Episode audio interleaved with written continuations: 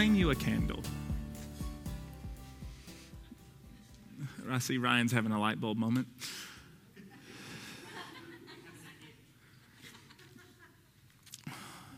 So, we're going to look at probably like, you know, we looked at John 3:16 recently. Do y'all remember that? Y'all remember when we looked at that? That was on Wednesday. If you're like, "Wait, we did?" Yeah, Wednesday we went all I mean, it was amazing, okay? Not because I did it. It's nothing to do with me. It's because what God said is so cool.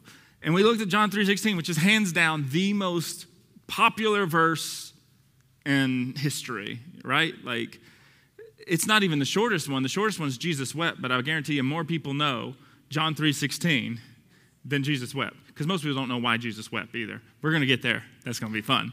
So, we looked at that and today we're going to look at probably I would say the most popular parable Jesus ever gave. In my view, I think so. And you may say, no, what about this one? I mean, if it ain't got a song, it ain't that popular, okay? That's how we know. that is how we know. Can anybody take a quick guess? Let's just say, let's just see if anybody's got a guess. We got candles, it's kind of dark. This little light of mine, I'm gonna let it shine.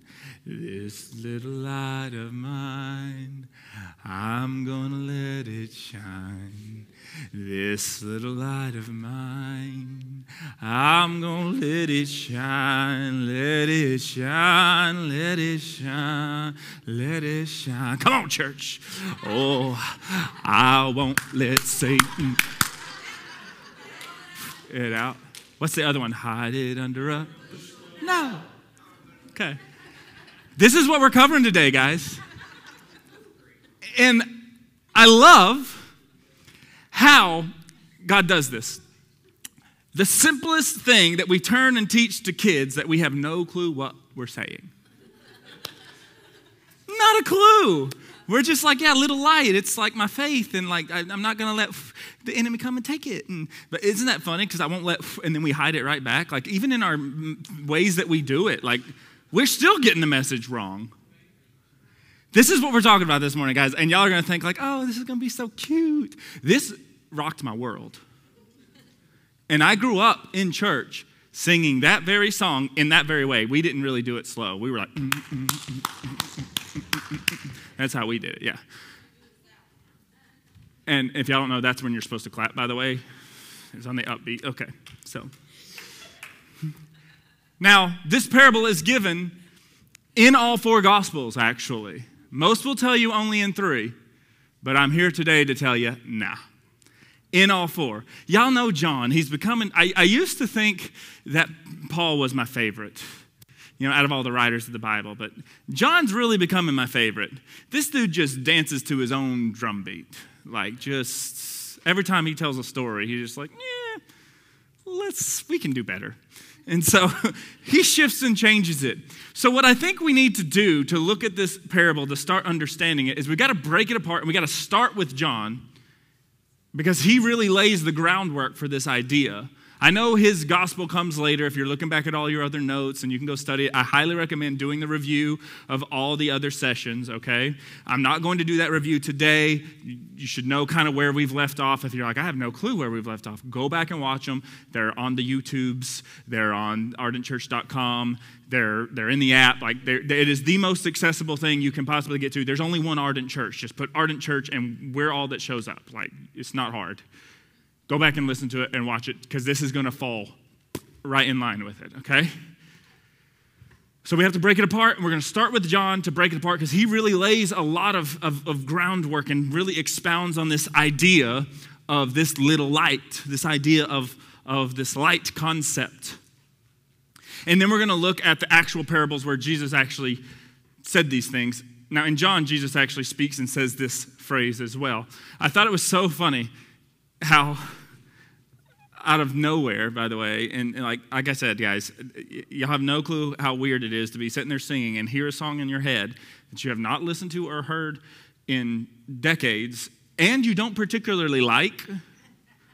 like the this what song did we sing? I can't remember it now. Not that this is my desire song, the other one.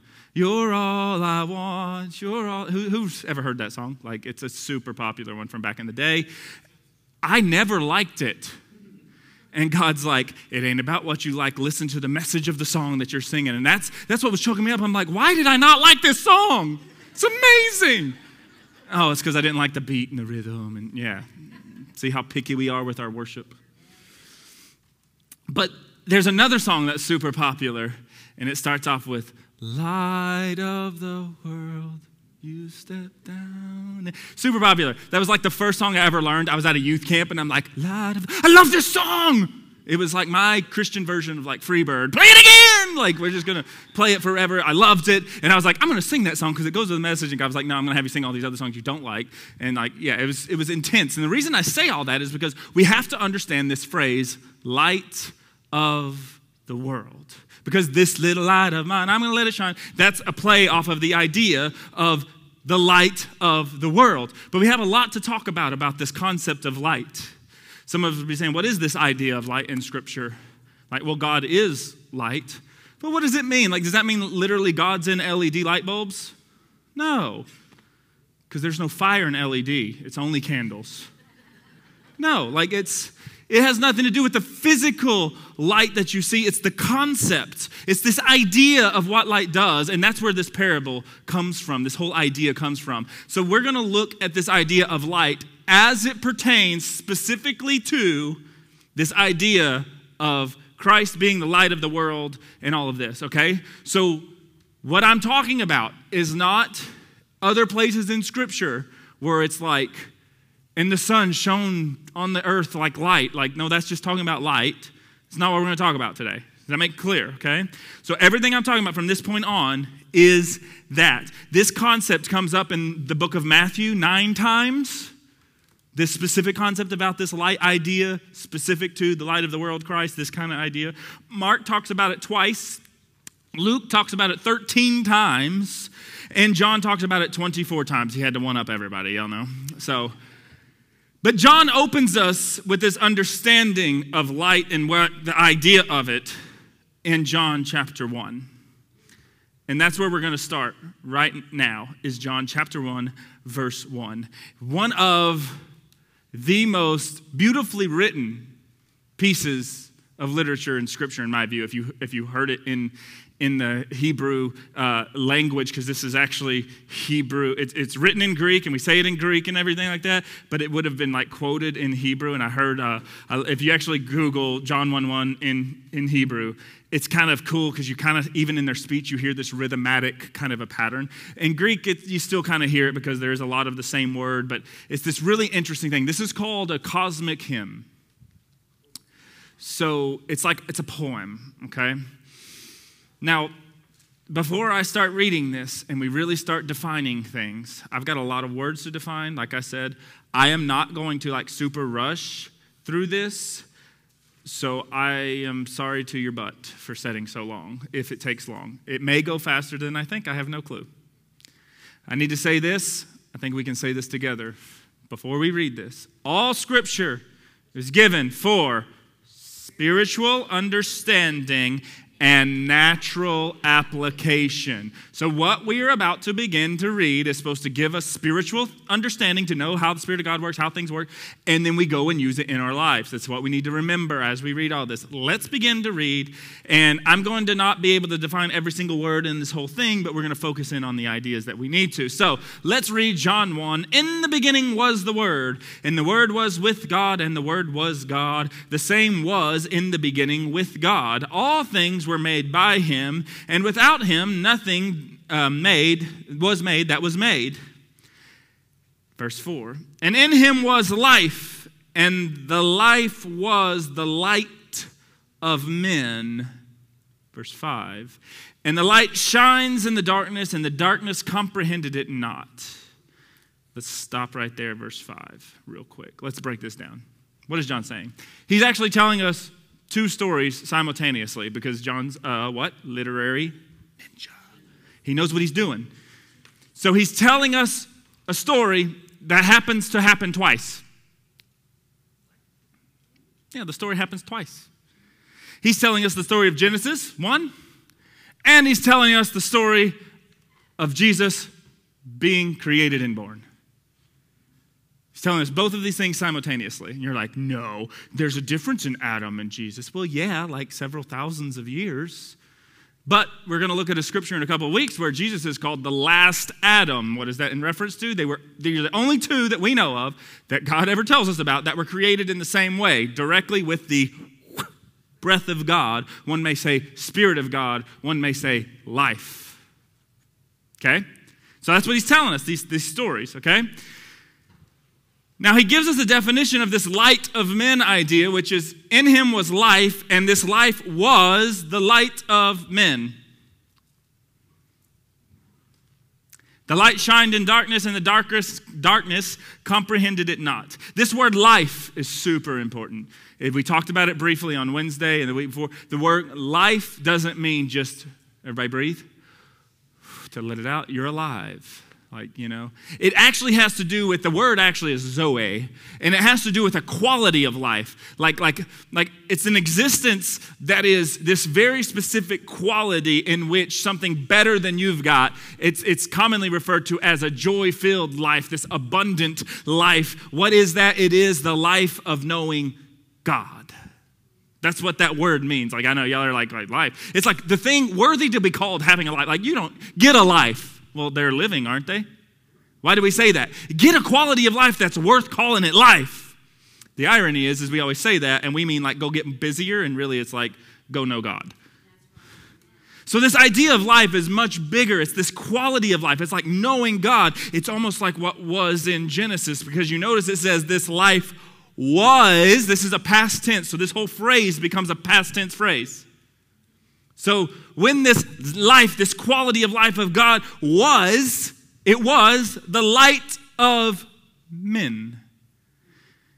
So this word light right here, it has kind of two meanings. They work together like all, all at the same time. It means to shed light or like, like to put light on it so you can to see it. Like to, you know, like right now the lights are on me, right? Y'all got candles. You're probably like putting them by your notes so you can write and stuff, right? Like it's, it's the idea of shedding light on to look at so you can see something. And it's this idea of manifestation. Now, we don't use the word manifestation that much in our day and age in language, but it means like to cause it to be, to appear, to be like tangible. That's what this word light. So, what it's saying is this life, this quality of life with God was the very thing that shined the light on men and, and the very thing that caused them to manifest. What is he referencing? Genesis 1. Y'all know, see, y'all know this is why I get so excited because we're starting with Genesis today, which is amazing to me. It's Genesis 1. What does it say when he creates man? Formed him in his image and blew his breath. Was the life, the Zoe, this quality of life to be directly with God. And that was the thing that made us physically manifest, and it was the thing that showed us understanding. But the darkness, so the light shines, but the darkness could not comprehend it. And we read that like the darkness just doesn't understand light. Darkness doesn't have a brain, it's just dark. Let me ask you this. Put this on for size for a minute. A lot of y'all think about this for a minute. Is darkness the presence of something or the absence of everything? It is the absence of light is darkness. So this comprehend, this word doesn't mean like, and the darkness was like, what is this newfound light. The word comprehend has nothing to do with that. It means to possess, meaning the darkness could not grab hold, it couldn't squelch it, it couldn't stop it. That's what the darkness could not possess the light. It couldn't stop it, it couldn't contain it, it could not do that. What is that in reference to? Genesis 1 1. God creates the heaven and the earth. The earth is without form and void, and darkness was upon the face of the deep, and the Spirit of God moved upon the face of the water. And God, what? Said, breath, life, Zoe life, and light exists from this point on. Y'all seeing that? That's what he's all referencing. You're like, what does this have to do with the parable of this little light of mine? You're going to see it. So the darkness couldn't contain this thing. And then he goes on in verse 6. We're going to read this. This is just so we stay in, in continuity with it. Verse 6 says, And there was a man sent from God whose name was John. So now he's referencing John the Baptist, right? Verse 7 And the same came for a witness to bear witness of the light, that all men through him might believe. He was not that light. So John was not that light. The reason this is written in there, by the way, because there was a whole group of people that were like, no, John is the Christ. Like, and he's like, no, no, no, no. John is not. and he's saying it right here, okay? He's not that light. But he was sent to bear witness. Bear witness means to point it out, like to, to be like, yes, that is the light. I see it, I recognize it, right? We understand this when we give testimonies in courts and stuff like that. What do you say? You, you, witness. What do you mean? Did you see it? Do you see it? You recognize it? So he said, that's all John was here to do. Wouldn't you like that as, as your message? Which is your entire message. You just point. Not me. Don't look at me. I'm going to mess it all up. Look over there. So he sent to bear witness of that light. Verse 9 that was the true light which lights every man that comes into the world. Verse 10 And he was in the world, and the world was made by him, and the world knew him not. And he came into his own, and his own did not receive him. And then we continue on. As many um, received him, they came into power to become the sons of God even them that believed on his name. And then John starts already peppering in some beautiful things that we've already started reading about, about being born again, which were born not of blood, but uh, uh, nor of the will of the flesh, nor of the will of man, but of God. So you see what he's doing right here but begotten of the Father. You see what he's doing right here. Uh, some of you are like, no, I don't see it. Go back and watch last week because that's exactly what we talked about was that idea right there. Now, let's talk about all this because there's a whole lot in here. He was the true light, this light every man that enters the world, and there's a lot about the world here. There's a lot of world going on. But guys, if you would like to spend several hours with me, I would be happy. These are not all the same word world. The word world occurs like six times right here, and there's four different meanings to these words. We're not going to dive into all of them. We're going to dive into the important ones. If you want the rest of them, they're in the notes, okay?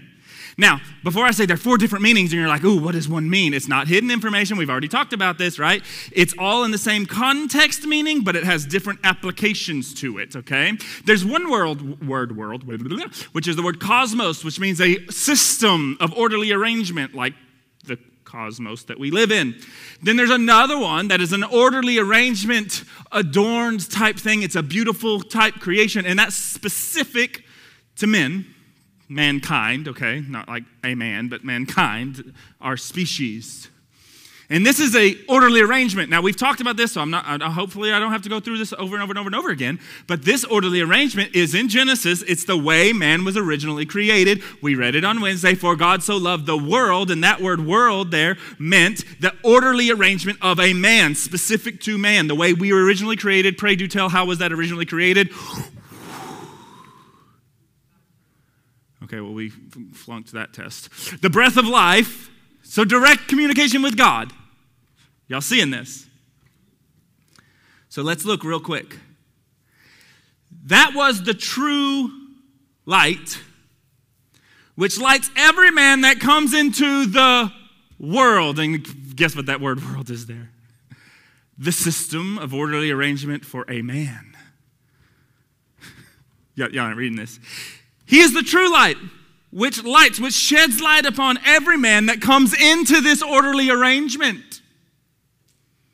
So y'all thought, like, everyone that ever walks on planet Earth, Jesus is just the light. Not if they don't look at it. I, have to give all this understanding. Why would there be this argument throughout all of the Old and New Testament about you're the sons of the devil, you're the sons of God, you're the sons of man, you're the son. Why is there dif- this differential that tends to constantly happen between the two? I'm just letting it percolate for a minute. What? It's the idea of you are of the natural. You are here in natural knowledge. You do not perceive spirit. You are not spirit. You have nothing to do with it. And then over here, you're all about the spirit. And then when you are all over here, then Christ can shed some, shed some light on the subject. This is the born again concept that we read on Wednesday. This is what's being attested. So, what it's saying is that Christ can do all this and make you manifest if you step into this orderly arrangement. Okay, I'll have to leave all this alone. Now, verse 10 has the word world several times. There's a lot of worlds here, and it keeps pointing back to like in the world, in his orderly arrangement, because Christ was in the proper arrangement. We call this righteousness. And then, uh, but, but the, the world was made by him. Then it switches. This world is the orderly arrangement that is the cosmos, like that was made by him. But the world knew him not. Now, that's the orderly arrangement of a man that doesn't belong to Christ. So that's the opposite of him. Y'all see that? Do I need to give that real quick? I'll break that back down. The first world is he was in the world, he was in his proper righteousness, orderly arrangement. And it was all made by him. The cosmos and the system, everything that exists came. And then, but it knew him not. What? Because darkness can't comprehend, it can't possess, it didn't know that orderly arrangement, it only knew its arrangement.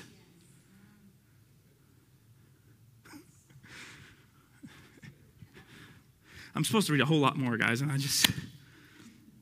You should be seeing a whole lot of awesome stuff right here. Let's jump real quick now. So that's a good just pretext of the concept of this light. This light is the life that God had originally intended.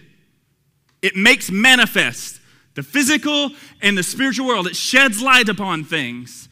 That's this idea of light. Now let's keep going. John chapter 3. Oh, yeah, we were there just on Wednesday, but we stopped. We read this, but we didn't define it detailed. John chapter 3, verse 19. Okay? This is just a few verses after For God So Loved This World. And verse 19 says, And this is condemnation, that the light has come into the world, but men loved darkness, their orderly arrangement, that can't comprehend God's orderly arrangement, rather than this light, because their deeds were evil. And y'all don't get me started on this word. Evil is the word poneros in Greek, and it means full of labors, annoyances, and toils. Because you like it. yes, you in your natural state loves darkness, misery, and chaos. No, I don't. I want to get out of it. No, you don't. You choose it tomorrow. You're going to choose it again. Prove me wrong. I'd love you to. That's actually what I do this every week, is so we can prove each other wrong that no, I don't want that. I want this. Mm-hmm. Mm-hmm. Verse 20 For he that does evil hates the light. Ouch. Isn't that harsh? Man, Jesus, ease up a little bit. Neither can it come into the light. What? What is this light? It is this orderly, the way that God, it can't come into this life. It can't. Lest his deeds be reproved, that is like corrected, like year of correction, unless you observe those deeds. Because what does light do? If you're going to come into it, all your deeds, he's going to shine the light on it. Not exposure because he's trying to get you like on uh, 60 minutes and tell all your details. Shine light on it so you see the error of your ways, and then you say, That's not what I want. I want this life. Are y'all seeing this? This is like basic, just concept. You're like, Yeah, I've got this. No, you don't. Verse 21 But he that does truth comes into the light that his deeds may be what? Manifest. Here's the other side of that light that are wrought or worked in God. These are the works of God. Hmm. Okay, let's go to John chapter 9. I'm just giving you a bunch of verses to lay this whole thing out. John chapter 9, verse 5. This is, this is Jesus uh, um, speaking. And we're just going to read, read this one verse. I know y'all are like, but what about context? I'm going to give you all the context as the weeks goes on, but I just got to I just got to show you all the mentions. Because when you go back and watch this in like four weeks, you're going to be like, Verse 5 right here in chapter 9 says, As long as I am in the world, I am the light of the world. That's what Jesus is saying. What is he saying right here? There's this world thing again. You're in the world, but not of the world. Get out of the world. Yes, get out of man's orderly arrangement and into God's orderly arrangement. This is called righteousness. God's over here. This is called wickedness. It's twisted, it's upside down, it's all kinds of wrong. See, we always say that God's kingdom is upside down. No, his is right side up, yours is upside down. Yours just seems to please you better. Okay. So Jesus says, as long as I'm in the world, now this word world here means as long as I am in this, this system, this cosmos, this thing that exists right here, telling us what? That he won't be physically here forever. Like he's saying that quite blatantly over and over again. Disciples don't get it. He's saying, as long as I'm here, I am this light. I am this thing that will shed light on things that you don't understand and know. I'm going to confront you with these things. I'm also going to make things manifest, like, I don't know, like a bunch of healings and signs and wonders and just all kinds of stuff like that that he tends to do to make things manifest. And what is he trying to make manifest? The kingdom of God. Okay, let's just keep going on. I ain't got time. Let's go back a chapter, actually, for fun. Y'all want to? I want to. Now, this is Jesus. In John chapter 8, we're going to start at verse 12, okay? This is happening right after, okay? This is a separate conversation, but if you want to know what happens right before, this is the woman caught in the act of adultery, okay? And then Jesus is talking to someone else at a different time, not connected, just like separate separate writing, okay? I just wanted you to know what came before it. And then Jesus spake again unto them, okay? Who is he talking to? It tells us a little bit later. It's the Pharisees again. So he's he's kind of chatting with them again and he says this. He says, "I am the light of the world. He that follows me should not walk in darkness, but shall have the light of life." I mean, he makes it clear as day. This light that I'm referring to is this life, this Zoe type life, this quality of life to know God. And I am the walking embodiment of that right now. Like, look at how I do things, what I do, what I say, how I think. Just observe, please. I will shed light on the things that are different between you and I.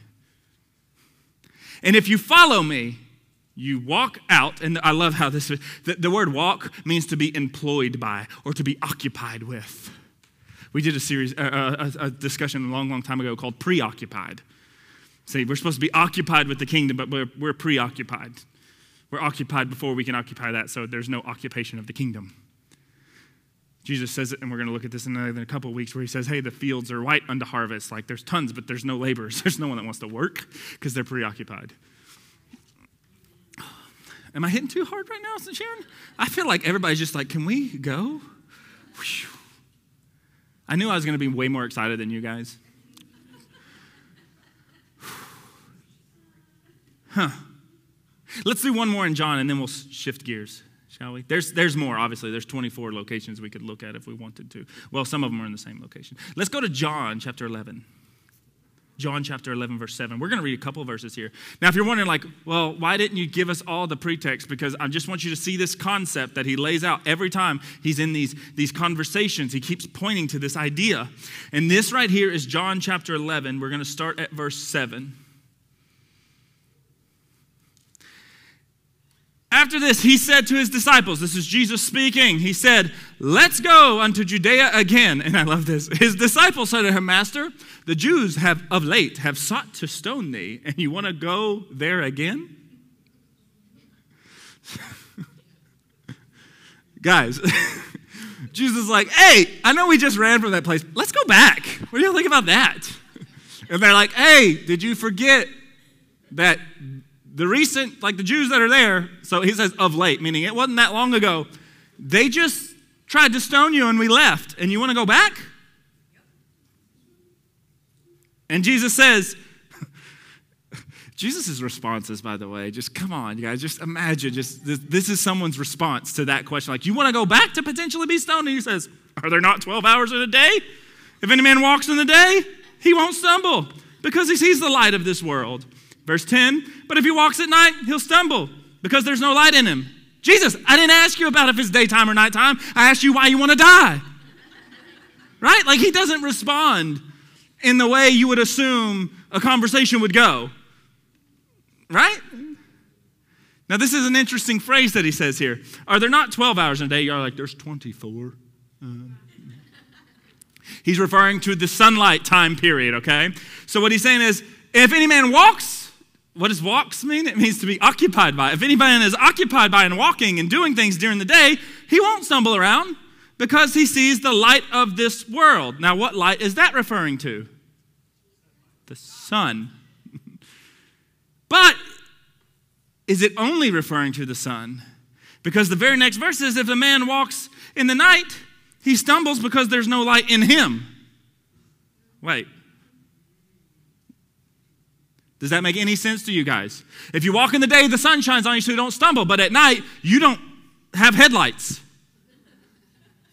No, what is he doing? He's showing that, yeah, I'm using a natural thing you understand darkness and light. I'm going to, sh- if you walk in the day, you see the sun, you don't stumble. But if it is dark outside, you don't have light in you, and you're just a part of the darkness. He's doing a dual meaning here in the natural, painting them a picture in the natural so they can understand what? Something spiritual.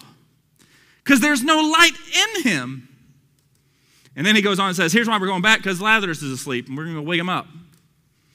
We'll get to that later.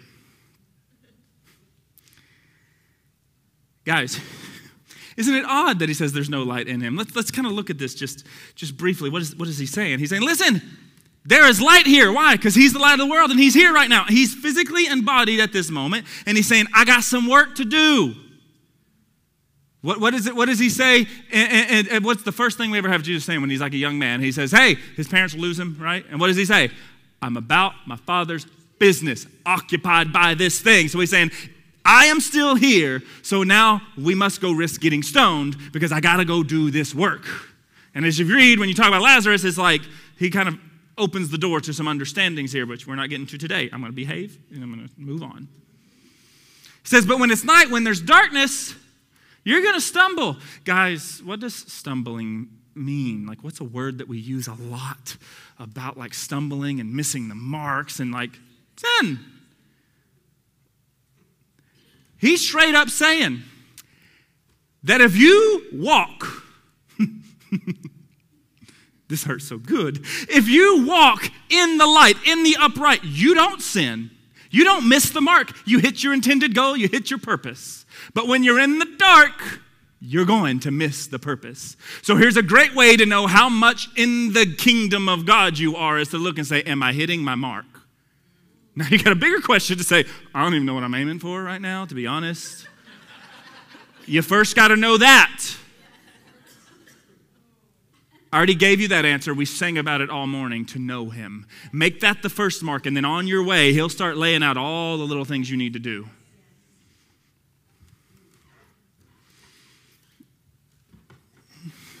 this is pretty squeaky. mm. Guys, okay. Get, get, get your lights. Get your little lights. Now, if I was, I was going to do it. I'll behave because of time. I was going to shut off all the lights and tell everybody to change seats by like two rows up and three chairs over with your little lights. It's dark. You got a little bit of a light, but it's kind of hard to see, right? What if I turned off all the lights and you didn't have that candle? This room gets mighty dark. I gotta tell y'all a story. It's kind of funny. So y'all remember? Well, some of you don't, but early, early on, when I first started the idea of moving chairs around, my dad was not quite familiar. And mind you, he built this building. So he was quite familiar with how many steps it took him to get from here to there. And we had some chairs like right in the entrance because we, at that time, actually were doing a divergent series. And we had five groups of chairs. and there used to be a sound booth back there. And when he turned that corner, he thought, well, it's like four or five steps. And he goes, bam, and hits all the chairs because there was no light in him. This is what it is like spiritually.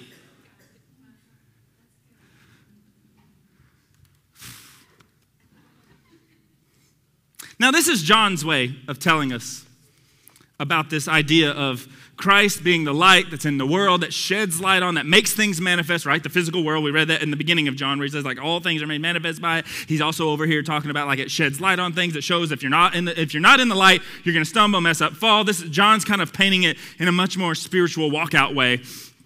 Jesus just goes straight to it and gives you like, here, do you do this? No. So stop doing it spiritually. That's like the sum up of what we're about to read, okay? Okay, can we say that? This is what Jesus is about to tell us. Okay, what we're about to read is about, I'm giving you the answer beforehand so you're not confused when we're reading it. Jesus straight up says, Do you do this in the natural? In your daily life, when you pick up an actual candle, is this how you treat the candle? No. So why, in my name, are you doing it? Get that in God's name, but.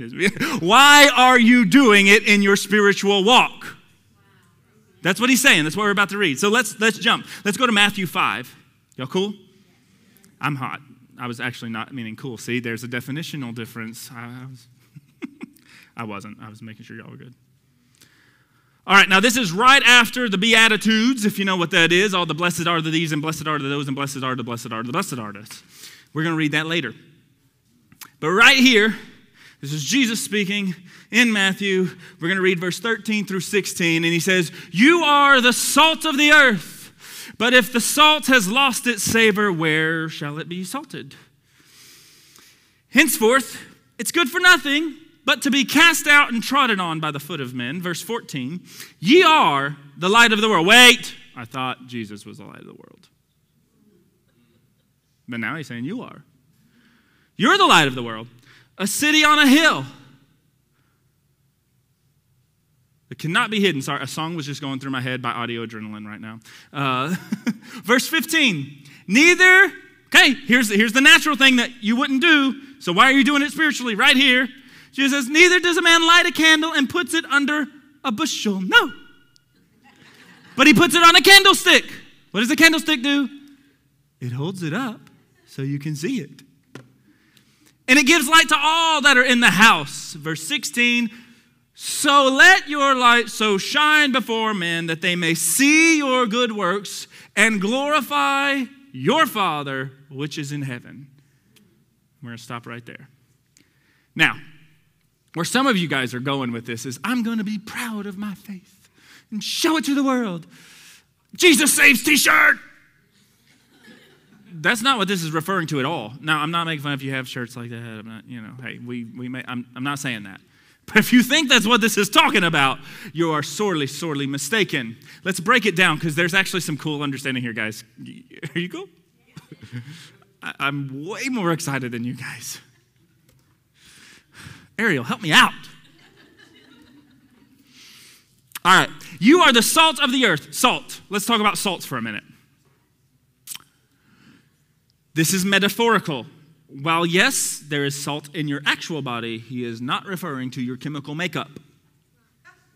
He is referring to something spiritual. So he's saying, You, what you're supposed to be is the salt of the earth. This word salt means, this is so cool, guys. It has this idea and understanding two things this ability of self control, like prudence.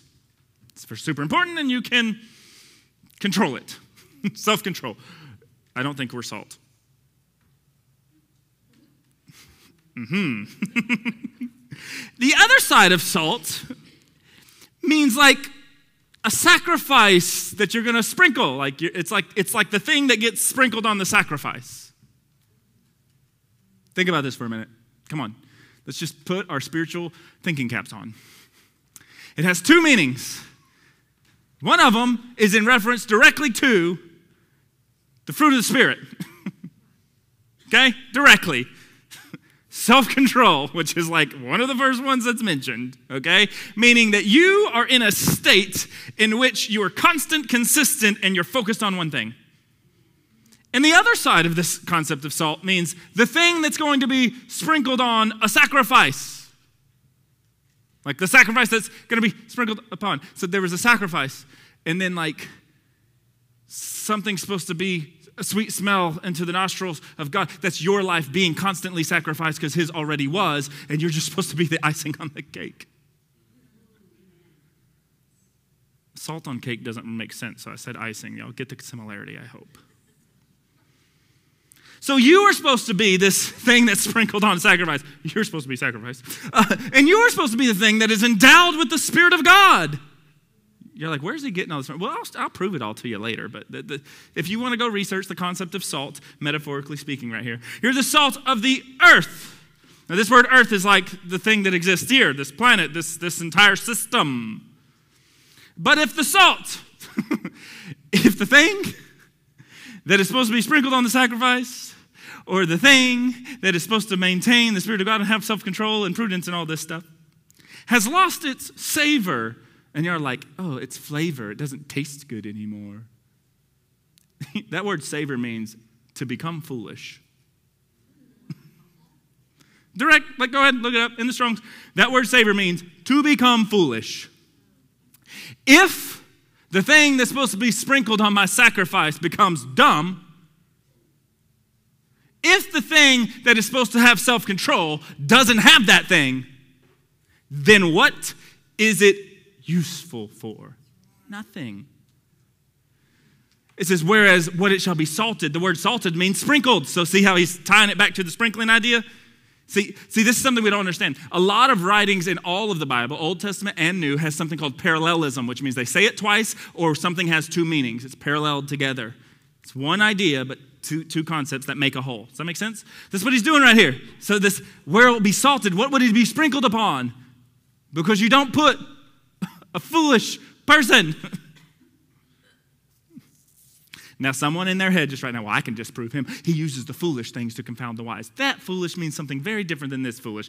That foolish means something that we would deem in our orderly arrangement to be dumb, but it's not actually dumb because we're upside down. This foolish means literally dull of hearing, foolish. You're not hearing wisdom. So, it's good for nothing but to be cast out. That's very interesting if you want to go research where cast out appears everywhere. You're going to find something kind of interesting with that. We're not going into that today. You are the light of the world. So now we're back to this phrase, this light of the world phrase. City on a hill that cannot be hidden. Okay, now this, this idea of sitting on a hill that cannot be, this is this idea of a dwelling place that's set up on a hill. Guys, this is also in reference to all of the, where did all the sacrifices happen? On a hill. Jerusalem is set on a hill, and it is the tabernacle of God. He's, he's alluding to all of the concepts right here. And you can't hide it, meaning keep it secret. So, the natural understanding is do you take a candle and put it under a bushel? Real quick, y'all want to know what a bushel is? No. It literally means a lump of dried up wood, dead wood which would be your body without the life of God? Do you hide the very life that God has given you under this dead thing, under the natural? That's what that means. See, y'all thought bushel, bushel like a little basket. No, it literally means like when they chop down stuff and they put all of the, the sticks together and they would bundle them together, do you set it underneath that? We need to catch you on fire a little bit, but you know. Those are all fake candles, don't worry. Do you put it underneath this dry dead thing? No, you put it up on a stand. One may would even say a cross so everyone can see. To give light to all that are in the house, everyone that wants to dwell in the kingdom. So, so let your light so shine means in this manner, Take this spiritual life, this life that God has given you, and let it shine before all men. Now, that does not mean just run around beating people over the head with the Bible. What this means to shine above before all men means in front of, like in their countenance so they can see it. And it also means, this is so cool, it means to go against. Not against people, they're not your enemy, against the system that currently exists. Y'all aren't seeing this? It's cancel culture. Get rid of this culture to gain God's culture. but okay, I'm just going to do it. I don't even care anymore. Everything the world tries to do that they say is good is twisted. It comes from an understanding from God. So, this whole idea of just, I'm going to get rid of you and boycott you, where do you think that comes from? The idea of, I'm going to abandon this and get over here in this. It's just twisted and messed up because they're trying to do it in the natural, which is the thing we're not supposed to do. But we just participate in the idiocracy instead of saying, let me just get out of this whole system because it's just dumb. It's making me hard of and I don't get it. It just, it just it only ends in death, chaos, and destruction. I'm just going to get over here in this one. Mm-hmm. So, in this manner, let it shine, so they may see your good works. Good means to be approved. one must study to show themselves approved. approved works, the things that God says, and it's works, which means it's, it's some work, guys. Now, this word work does not mean labors or toils, it means action, it means employ. Y'all seeing some similarity? I'm just saying the same thing, like over and over. Well, actually, I'm not. They are. I'm just reading what they said. That they may glorify God. The word glorify literally means, guys, this is so cool. Yes, to praise, but it means to think of. So read that with that, just simplify it. May glorify so they'll think of your Father which is in heaven. Guys, we can just demystify it. Like, in the glory, it's a cloud, it's a gold dust. It's a no. So the spotlight, so you become the light that spotlights God and says, There it is in all of its glory, the kingdom of God. Come on in, the water is fine. Get it? That was a plug on baptism. Okay, no. Do you see that? So it can, yes, praise God, but it can, it can, so they'll think about God. if you ain't thinking about them, they sure ain't going to.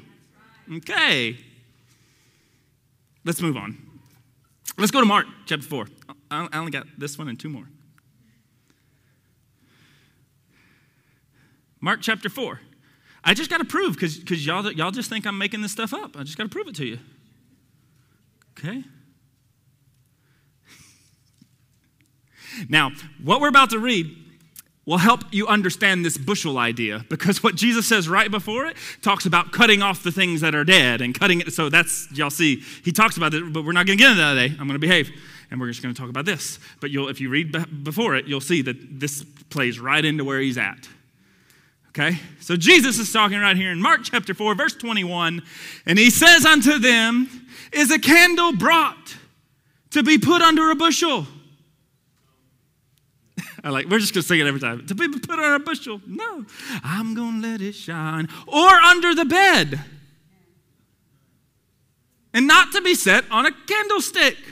Verse 22 For there is nothing hid which should not be made manifest, neither was anything kept secret, but that which should become abroad. Let's, let's look at this real quick. So we already understand a candle brought out and put under a bushel, yes? I, I, I think I covered that pretty well, this bushel idea. But guys, this bed idea is kind of cool too. Now, for some of you spiritual smart alecks, you may have already clicked on your Strongs and looked at what it meant and all that kind of goodness.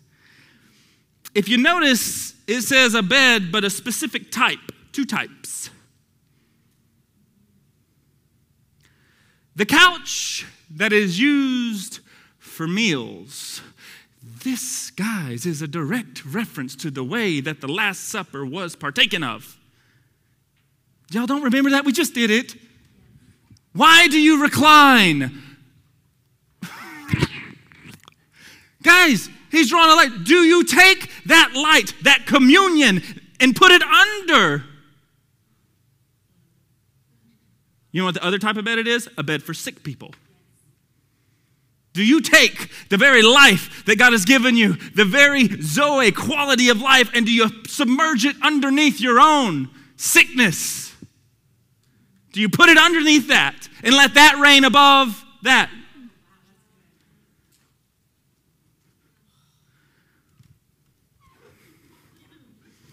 I feel like that emoji that is this. Not because of y'all, but because of me. It's like, I've read this. I know these stories. I grew up with them. And I was just like, yeah, don't be ashamed of your faith. Like, just, I'm a Christian.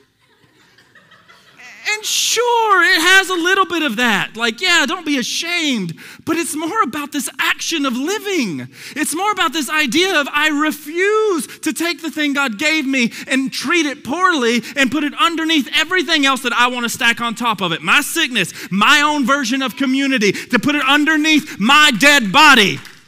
Because you're dead without the Spirit of God. It's about the action of life. What is that action of life? To follow Christ. What did Christ do? We're spending like 30 weeks at this point telling you. oh no, I broke my light. Good thing that our spiritual light is not with AA batteries. It's solar powered. Get it, sun powered. that was good. Okay. Dad jokes, am I right? Okay. Oh, that was dumb. Okay. I'm glad we can have fun. Let's look at this. Okay, so under a bed, not on a candlestick. For nothing is hidden which shall be made manifest. Guys, this is him straight up saying what I told you on week one, which is the kingdom of God is not hidden away from you. It says nothing is hidden. It will be made manifest. It will be shown. It will be, it will show up. The light will be shined upon it. Neither is it kept secret. And I love this right here, guys. This kept secret's actually one word. Um, and I want to read it specifically because I wrote it somewhere on here. Oh, I'm on a different page now. No, I'm not. Here I am. Okay. Kept secret. Yes, I am. Oh, I'm looking at the wrong side. This was my undone notes. Sorry. Neither is it kept secret. I'm just going to click on it because I just realized I left those upstairs. I want to read it specifically because I love it. I love it. I love it. Click. Okay, here we go. Kept secret, which means like a treasure, hidden. Guys, you already seen that? Something kept secret that is stored up. Lay up for yourselves not treasures in this world. Are y'all seeing this? He's, he's talking about this. And I love this other one. It means like a vault. And I didn't know that when I named it this, guys. You see, it's not hidden, it's not locked away, it's not kept secret from you. But that it should come abroad. The word come means to arrive. I love this right here. To arrive from one place to another place. See, we just like, yeah, come, like you came somewhere. It means you left something behind. Look, that was spit. That was Holy Ghost spit right there. you left something to obtain something else. You left one kingdom and came to another kingdom. Are y'all seeing this? And I love this word abroad. The word abroad means to into a purpose of one mind. That's what that word means. Because if it's abroad, it's everywhere and it's everyone thinking the same thing. Guys, Acts chapter 2. Okay.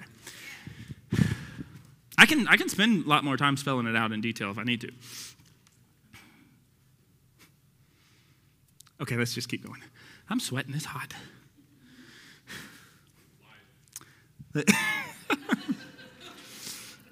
Now, what does he say in verse 23? If any man has an ear, let him hear. He says this a lot. You want to know something interesting? Remember that word savor from salt losing its, its savor? Remember, it means to be foolish or dull of hearing. So he's saying, if you got ears, don't lose your savor. Don't lose, don't become foolish, don't be dull of hearing as to what I'm telling you. Don't think you got it together, don't think you're just enough in the kingdom. Listen. Okay, let's go to Luke. Luke chapter 8. Luke chapter 8, verse 16.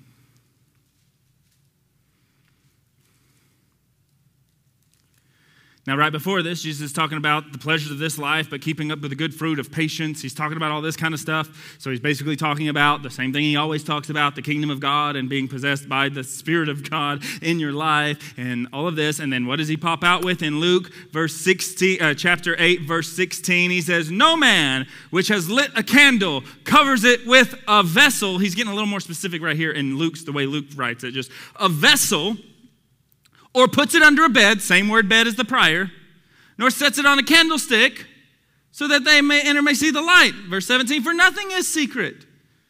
It shall not be made, that shall not be made manifest, neither is it hid.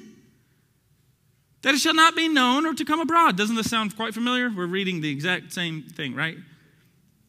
Verse 8, take heed therefore. Hear, what is this?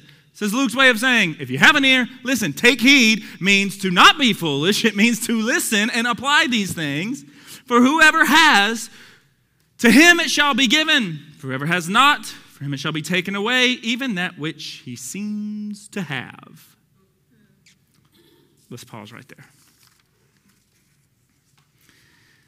Let's look at this. So if you've lit a candle, meaning if, if it's there, right? Do you cover it with a vessel? This word vessel here, guys, this is so cool. This word vessel means, yes, a container of some sort. But specifically, a container like the womb of a woman that is useful to a betrothed husband. Guys, wedding, come on. Okay, I'll spell it out for you. So there's this whole idea that, that Christ came and there's this huge party and this huge wedding, and we're the bride. supposed to be a container to contain something, but it's supposed to, it's supposed to be like a womb which does not keep it in there, but births it out almost like a new birth or something and becomes something. Do y'all not see the similarities in this? Guys, these people didn't just pick rando words and be like, yeah, I think this sounds good. This will really confuse some people if we just like put it under a bed. Like, who would ever do that? You'd catch your bed on fire. No, this is for spiritual understanding. So you get the point that he's trying to make, and he goes to such exhaustive lengths that every single, every single writer of the Gospels quoted this constantly, this idea of light. To help us understand this. So take heed. Right? So we already talked about being made manifest and hidden because it's not. It's going to be open, right? Because Christ is the door. He says, I've opened the door. You can enter into the kingdom. we we get all this. So it's going to be all to come abroad. It's going to, you're going to leave one thing and come into this next thing. And then it's supposed to be of one mind and one accord. Everybody sees and hears it. It's almost like there's another scripture that says he's returned for a glorious church. And that word glory means without spot or blemish, which would also mean in unison, together, like in one. Okay. So listen to this, because whoever has, him shall it be take, it, it will be given, and whoever has not, from him even it will be taken what he seems he has. I love this right here. The word, the word take heed for the word is actually the word echo. Um, which is not like to repeat necessarily, um, but it, it, it means to hold or to grasp hold of, like the thing that the darkness couldn't do when you're in the light, you can do it. You can grasp hold. And then as it keeps going on here, it says, Because if you don't have, what you think you have will be taken away. And I love this. The word seem means to be of the opinion of, it pleased me, literally. If you read the definition, to be of the opinion of pleased me. Like this pleased me. So the thing that you think pleases you, even that will be taken away. Now, this is obviously in reference to the end of things here. Can we look at one more? We're going to look at one more. Luke 11. It's the last one we're going to look at right here. Luke 11, verse 33. Now, this is after Jesus kind of goes on a rant talking about Jonah. And we're going to talk about that later on the phrasing he uses before this is, you know, they, they see signs, but they won't be given any signs except for the sign of Jonah, which is the direct, when I'm giving this to you now, so you're not confused when we talk about it later. The sign of Jonah is in direct reference to the fact that Jonah was in the belly of a well for three days and then he arrived on the shore, okay? So Jesus is going to die and come back in three days, okay? So he's, that's what he's talking about right before this. Verse 33, here we go again. no man, when he lights a candle, puts it in a secret place or under a bushel, but on a candlestand, so that them which come in can see the light. Verse 34 The light of the body is the eye. Now we have something new. Hmm. The light of the body is the eye. Therefore, when your eye is single, the whole body is full of light, but when your eye is evil, the body is full of darkness. Oh, here we are back. Take heed, therefore. Listen. I wish we're going to write a version. It's called the Linda Listen version, and it's just going to say everywhere it says take heed. It's going to say, "Listen, Linda. Therefore, that the light which is in thee is not darkness." Whoa, that's interesting. How can light be darkness? Verse 36 If thy whole body therefore be full of light, having no part of dark, the whole shall be full of light, as when the bright shining of a candle doth give thee light. And we'll stop right there. Now, let's break this apart, what he's saying. We understand this whole idea of you don't light a candle and put it under these secret places. We get in that.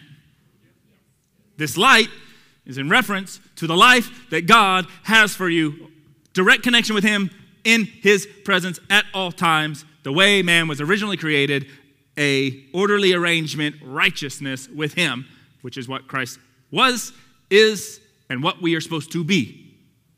Okay? So we get that. I mean, we don't get it like do it get it, but like we conceptually get it. Okay? So then he goes on and says, let me help you out with this a little bit. The light, this life, the, it's, it's like your eye. So the light the body is the eye.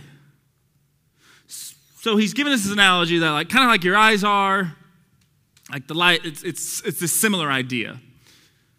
And he says, therefore, when your eye is single, now notice it doesn't say, because your eye is single, because we're all pirates. Get it? One eye? Never mind.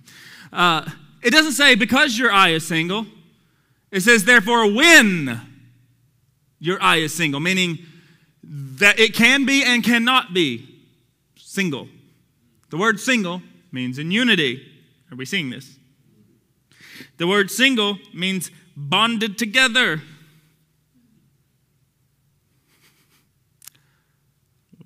like a marriage.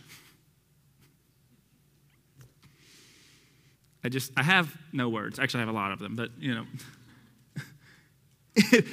when, meaning it may not be this way, but if it is this way, hey, Apple TV. Yeah, apparently Apple TV decided. I think I said something with Siri. Uh, Jeremy, can you grab that and there's a somewhere remote and turn it off? I don't know where it is. Just because all y'all are going to start watching this, and I have no clue what Apple will pop up right here, okay? So, all right. That's actually a really great example. Your eyes were not single. now, see that? I'm here talking about spiritual things, and I notice everybody's eye goes off over here, and I'm like, what is happening over here? And everybody looks at it. That's you spiritually. Thank you, Apple, okay? like, this is exactly what we do. I think there's a power button under here. I can't do it. Just unplug them. Yeah. yeah, we didn't Velcro these remotes, Sharon. That was your job. but do you see this? That's exactly what we do spiritually. And that's what he's saying. He's saying it can be single. And when it is, your whole body, your whole life, your whole existence is full of this life this Zoe life, this quality of life. But when it's evil, guys, this word evil is the same word I said earlier, which is poneros, which means full of labors, annoyances, and toils. That's the definition that Christ uses to say if you ain't completely in unison and focus on this thing, you are full of labors, annoyances, and toils. It's the same thing to me if you're looking off every which direction. I equate it the same. then the body is full of this darkness idea. Guys, what did we do in Genesis? Please get this. What did we do in Genesis as soon as we went away from the thing that God told us to do? The immediate reaction is cover up. Darkness, hide it, put it away. And what does scripture say? I want to, br- I just want to, it's a nudist colony. See, where'd your mind go? Spiritually speaking, completely exposed because everything is made manifest because there's nothing to hide. See, y'all aren't getting it. Y'all got thrown off by the nudist colony idea. Y'all, y'all ain't getting this, see, because what you guys want to do is because you know you're not in the kingdom of God, you're trying to cover up the fact that you're not in the kingdom of God, but you can't even comprehend the kingdom of God, so you're doing a poor job at covering it up. And the idea is not to cover it up. The idea is to abandon it. And it says, because if you are looking like this way and you're, you're not focused on this thing, you're just full of it. And it's not the Spirit this time. You're full of darkness, covering everything up constantly. And then he says, listen, because therefore that the light which is in you be not darkness. This is an interesting phrase. It doesn't say that you are dark, it says that the light, meaning the thing you start to shine light upon, is darkness. And it ain't God's light. It means you're pointing to darkness, meaning you become the gates of hell. I know I'm jumping way ahead, but y'all are going to see that. Because remember, you're, you're lift up your head, oh ye gates. You're called a gate, an access point, because Christ says, I'm the door, and then there's lots of doors in my kingdom. You're supposed to be the one in my kingdom, making more access to, shining the light upon, sprinkling as a sacrifice. That's your job. But be careful that you're not evil, not like evil, like evil. You're full of labors, anointings, and tools. You can't focus on the Spirit of God, because then what you begin to do is shine the light on other access points to create more darkness. Which then, what we've already talked about is you are direct in competition with God, which would make you the devil.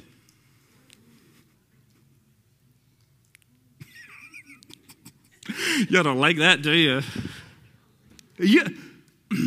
Can we just, I'm, I'm talking to myself. I ain't saying you guys and I got it all together. I'm not the light of the world. I should be. I'm working on it. But I got double A batteries powering me right now. I need to, I need to upgrade. What is this trying to say? If you can look at yourself, and my whole body is not full of Zoe, joy filled life, knowing God, and that's not what I see when I look at my life, then I know that my whole body is not single. My eye is not single. I am not focused on God. I didn't even catch the fact that that's all what we were singing this morning until just this moment when I just said it. Like, and I sang it. Y'all see this? He's saying, if you can observe yourself, then you know. And what does he ask of you to do? Be reproved or repent and say, I no longer want to stand in this. I'm going to stop the cover up and I'm going to shift over and let my eye be singular focused on this light to knowing God. I'm going to abandon it. Not on Sunday morning, because it said your whole body. So be careful that the light, that you don't start giving access to darkness and creating more of it which is what happened in Genesis. Remember Genesis 1 1, God takes all of the death, chaos, and destruction, flips it the way it's supposed to be, and says, Now here's my man. Here's how I want things done. I want to be with you and talk with you. And what does man do? What does it choose, guys? Come on, what does it choose? It's called the tree of knowledge of good and evil, meaning I want to know what is full of labors annoyances. I want to know what is darkness, what is light. I don't want to rely on you for it. I would like my eye to be double. I'd like to hear what you say, and then I'd like to make my own opinion of the matter. And what did it do? Instituted the death, chaos, and destruction right back into the world and began to propagate. So much so that then we get a story about what does it say? Evil had covered the whole earth, and God's like, Noah, let's talk, buddy.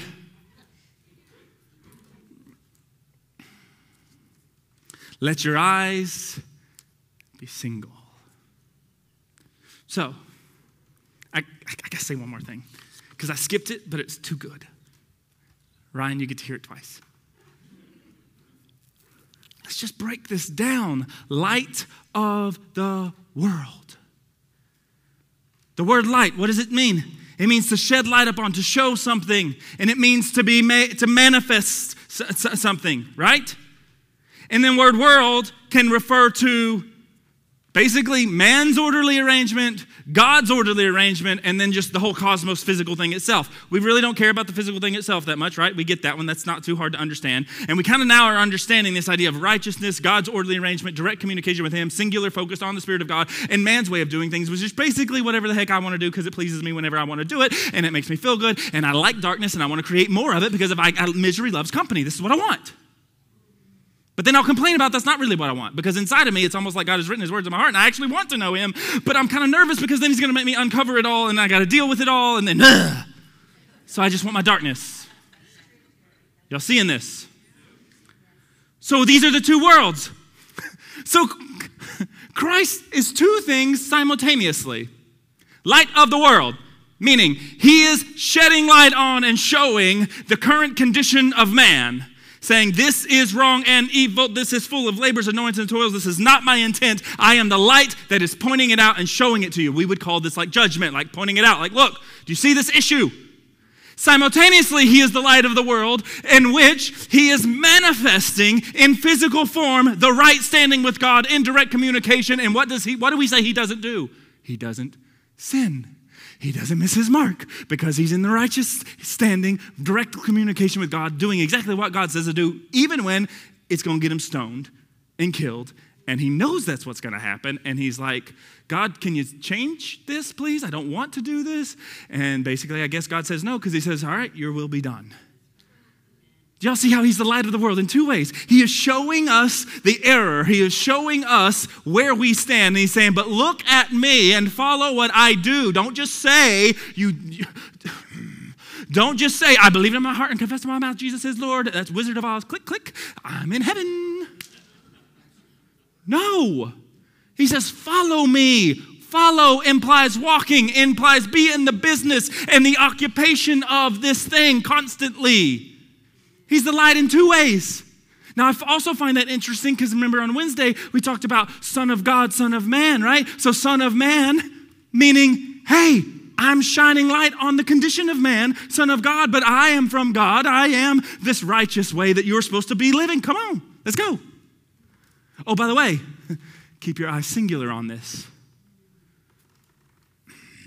We have so many other stories about that, and I'm just going to leave it alone. Okay, I'm done.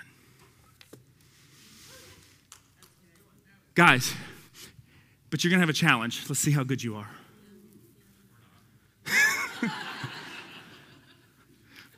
good thing God grazed on a curve. If you're wondering what I was referring to, that's Jesus. He's, okay, never mind. I want you to do an illustrative act for me this whole week. It's really not for me, it's for your understanding of God. And we have to, because we are so, I mean, I feel like Paul, and this is speaking to me too, we're so naturally minded that we can't even speak about spiritual things. So to help show us even more the spiritual thing, because we're about discipleship here, yes, not just, hey, yeah, good sermon. Oh, what? He said some cool things and defined some Greek stuff, and yay! No, I want you to completely change who you are to become Christ. So, that's what I'm going to try to do. That's what you're supposed to try to do. So we're going to do something in the natural this entire week to try to remind us of what we're supposed to be doing spiritually our entire lives. Because all of Scripture is given to us for spiritual understanding and natural application. So we're about to apply something in the natural that should help us understand spiritually how far off the mark we are. Not so we can feel bad and beat up ourselves, so we can look and say, I see the path back. Because what does the light do? It lights the path. Y'all seeing this? Okay, pick up a candle. Oh, tea light only. Terrence says you can't have the big lights. You got to grow it yourself. A tea light candle, the little ones. If you don't know what a tea light is, there should be plenty of them. All week long, your job is to take that candle with you everywhere you go.